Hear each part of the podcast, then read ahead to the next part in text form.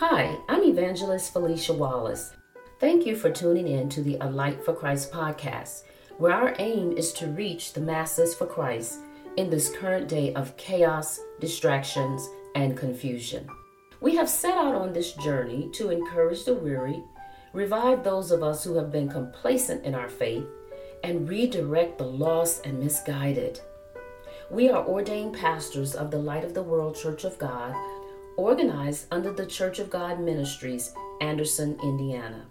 We hope you will consider supporting our ministry by visiting our website at alightforchrist.com or from the links provided on our podcast episodes. Again, thank you for listening. Thank you for your prayers and support. God bless you. Did you know just answering a simple question can have severe consequences if you're not careful? In this episode, let us not be deceived. We will share how we must think before we respond so we can discern hidden motives. So take a moment to take a listen and be blessed. Our scripture reading for today is going to be found in the book of Genesis, chapter 2, beginning at verse 15, and also Genesis chapter 3, beginning at verse 1. And it reads as follows. The Lord God took man and put him in the Garden of Eden to work it and take care of it. And the Lord commanded the man, You are free to eat from any tree in the garden, but you must not eat from the tree of the knowledge of good and evil, for when you eat of it, you will surely die. Now we will read Genesis chapter 3, beginning at verse 1. Now the serpent was more craftier than any of the wild animals the Lord God had made. He said to the woman, Did God really say you must not eat from any tree in the garden? The woman said to the serpent, We may eat fruit from the trees in the garden, but God did say, You must not eat fruit from the tree that is in the middle of the garden, and you must not touch it, or you will die. You will not surely die, the serpent said to the woman. For God knows that when you eat of it, your eyes will be open, and you will be like God, knowing good and evil. When the woman saw that the fruit of the tree was good for food and pleasing to the eye, and also desirable for gaining wisdom, she took some and ate it. She also gave some to her husband who was with her, and he ate it. Then the eyes of both of them were opened, and they realized that they were naked. So they sewed fig leaves together and made covering for themselves. What we're going to be talking about today is first of all, God says what he means, and he means what he says. Everything here you can have.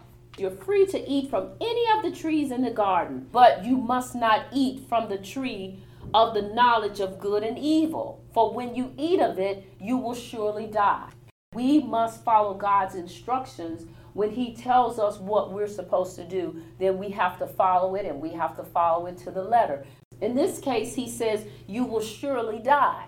Now, that doesn't necessarily mean that that's going to be a physical death right now, but it just means that something that God had intended for you it's not going to come to fruition because we're not in the will of God. Most of the time, those of us who are God fearing people, it is not our intentions to disobey God. It's not our intentions. But what happens is, is that we get deceived. Just as Eve got deceived, we get deceived because the enemy who is vying for our souls, and you'll hear me say this often, he has nothing good for us his desire is to have something detrimental happen to us, particularly when God has given us an instruction, is to put us in that place of disobedience. So, what does he do? He's crafty. When someone's crafty, that means they really take time out to know how to do things in a deceptive and in a very manipulative manner. It's not something that's kind of impulsive for the most part, that's their nature. Their nature is to try to deceive and to try to pull people off center. And I think what we have to understand is the enemy is good at what he does. He's good at it. And we are no match for the enemy by ourselves. We have to have the help of the Lord working in our lives. This is why it's so important for us to acknowledge God in the things that we do. Because without Him and against Satan, we are powerless. And I want to make that perfectly clear. We cannot defeat the enemy in our own strength. Chapter 3, verse 1, it tells us Now the serpent was more crafty than any of the wild animals the Lord God had made. And he said to the woman, First, he comes with a question. And this is very clever because he came with a question to make her ponder it. Did God really say? To make her think about it. Did you misunderstand what God was saying? Did you get it right? I mean, did he really say that? How many times the enemy has done that, or you find yourself pondering or compromising something that you know that you're not supposed to do because you're trying to convince yourself that you heard something other than what you heard. When he came and questioned her about what God had said, he didn't question her verbatim. He came back and said, Did God really say? So he began from a crafty standpoint to break her down, to make her second guess what the instructions were that she had been given. He asked her a question that was sowing the seed of doubt. That's what he does. Did God really say, You must not eat from any tree in the garden? Asking the question. So the doubt is there. Now the mind is wondering. Then the woman, by the time she answered, she says, we may eat fruit from the tree in the garden, but God did say, You must not eat from the tree that is in the middle of the garden. So she got that part right. But what did she say next? And you must not touch it. God didn't say touch. He just said, You must not eat from the tree. He said, You can't eat from the tree. So when the enemy asked her that question, it started her mind to thinking and racing differently. She added to the instructions that God had given. So now she's confused. See, that's confusion. So first he sows the seed of doubt, then makes her question herself. Then she tries to respond, and she responds in confusion. And look at what he does too. This is the enemy. He doesn't quote the scripture what God says. When the enemy asks the question in chapter 3, he says, Did God really say you must not eat from any tree in the garden? You see how he turned that around? God said, You can eat, you are free to eat from any tree in the garden, except the one in the middle. See, that was the instructions. Wouldn't you agree? That's very crafty because he didn't come back and say exactly what God said. He twisted it and said, Did he say you couldn't eat from any tree? That's important for us to get because this is what the enemy does with Scripture, and this is what false prophets do with Scripture all the time. They don't stick to what God is saying, they kind of twist it and turn it the way they want it to be. This is so important because this is how we get pulled off center.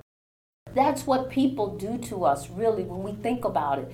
They mess us up like that. This is how we get off centered and this is how we get confused. We have to remember what God told us. That's why it says that the serpent was more craftier because he started it. He got her because he asked the question. When someone come and ask you a question, don't think that you have to immediately start answering. First of all, most of the time, depending on how personal the question is or or the direction that the question is going, unless it's how's the weather, then you can answer that pretty directly. Yeah, it was raining outside or it's cold. But if someone asks you a question that's more personal and more in depth, it's okay for you then to ask them a question. Follow up their question with the question so that you can get an idea of where they're trying to go. But what do we do? Most of the time, we just start talking. Just think. She didn't have to answer that question. She could have asked him a question. She could have said, Why are you asking me about the fruit in the tree in the garden? Why? How come you're asking me that? What are you doing in the garden? She could have asked him that. What are you doing in the garden? But immediately, just like most of us will do, she just started talking. She just started talking instead of asking a question back. There was a reason that God told her not to eat the fruit from the tree. But as you can see in this conversation that she's having with the serpent, that part of it isn't even coming up. What God had said in the first place, to totally take it in a, in a whole different context. See, if God tells you not to do something, He's going to give you the reason for not doing it. He's not going to just keep you out in the air where you have no idea. He doesn't do that. And He clearly said, You are not to partake from the tree of knowledge of good and evil, for when you do, you will surely die. She said, He said, You must not touch it or you will die. She totally forgot the reason why God told her not to do it in the first place. How many times we have done that? We totally forget what God tells us to do. So now that she's totally off center, she's added to what God has said. The serpent comes back and he reassures her. He reassures her. See, now he done broke her all the way down because now he's going to tell her just the ultimate lie he reassures her that you will not surely die. And then he goes on to say why God said that in the first place.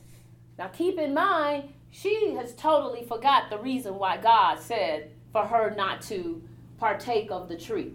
So he says in verse 5 For God knows that when you eat of it, your eyes will be open and you will be like God knowing good and evil. Now think of that. Think of that. So now, somebody come and tell you you're going to be like God. And you would have thought at that point the woman would have, maybe the light would have came on. He did say good and evil. He finally did work that in there. See, if he had said, oh, you know, if you eat from that tree, then you're going to be able to, to distinguish good and evil then maybe she would have remembered and said, "Oh, that's right. God said for me not to not to partake from that tree because uh, then you know I would know good and evil." But instead, again, he enticed her. What am I going to get out of this? Well, I'm going to be able to be like God. So he said that before he said good and evil now the temptation just got the best of her. She got an opportunity to be like God. That was the attraction. It wasn't the attraction of the fruit itself because they had plenty of fruit to eat. It was what she thought she was going to gain as a result of eating this particular fruit. Curiosity just got the best of her. So the heighten of sin was there, the attraction was there. And that's how the enemy gets us to fall into our pitfalls. He makes us think that we're going to get this, this great reward or something for joining into sin. And so he makes it so attractive to us that it's just too irresistible. So she takes another look at the tree and she sees that it's pleasing to the eye, that it looks good for food, and desirable for gaining wisdom. So she got attractive and it just got the best of her. But just as we humans are, we don't want to stay in it by ourselves just in case. We want somebody else to be able to share in the mess, in the consequence. So she gets her husband and he partakes of it. He disobeys God, so he ate some, and then they immediately knew that they were in trouble. And that's just what sin does it entices you. See, we're enticed by our own evil desires. That's what the devil does. He tempts us first, and then he just keeps enticing us by our own evil desires. And then we're eventually dragged away. She was enticed, she gave some to her husband, and then they both realized that they were naked. Now they're, they're trying to hide because they were ashamed, because they disobeyed God. So we have to understand that God says what He means he means what he says. Hi, this is Pastor Melvin. We hope you've been uplifted by the word today. We hope you were blessed. But you know, I want to talk to you about the urgency and the importance of being right with Christ. Romans 10, beginning at verse 8, gives us instruction. But what does it say? The word is near you, it is in your mouth and in your heart. That is the message concerning faith that we proclaim. If you declare with your mouth Jesus is Lord and believe in your heart God raised him from the dead, you will be saved. For it is with your heart that you believe and are justified, and it is with your mouth that you profess your faith and are saved. Are you willing to give your heart today? If so, repeat after me. Dear Lord, I admit this day that I am a sinner in need of your forgiveness. Believe that you are the atoning sacrifice for my sins and that you died on the cross to pave the way to eternal life. I ask you, come into my heart and make me whole again through the power of your resurrection, that I may be born again and enter into the fellowship of the universal body of Christ. In Jesus' name, I pray. Amen.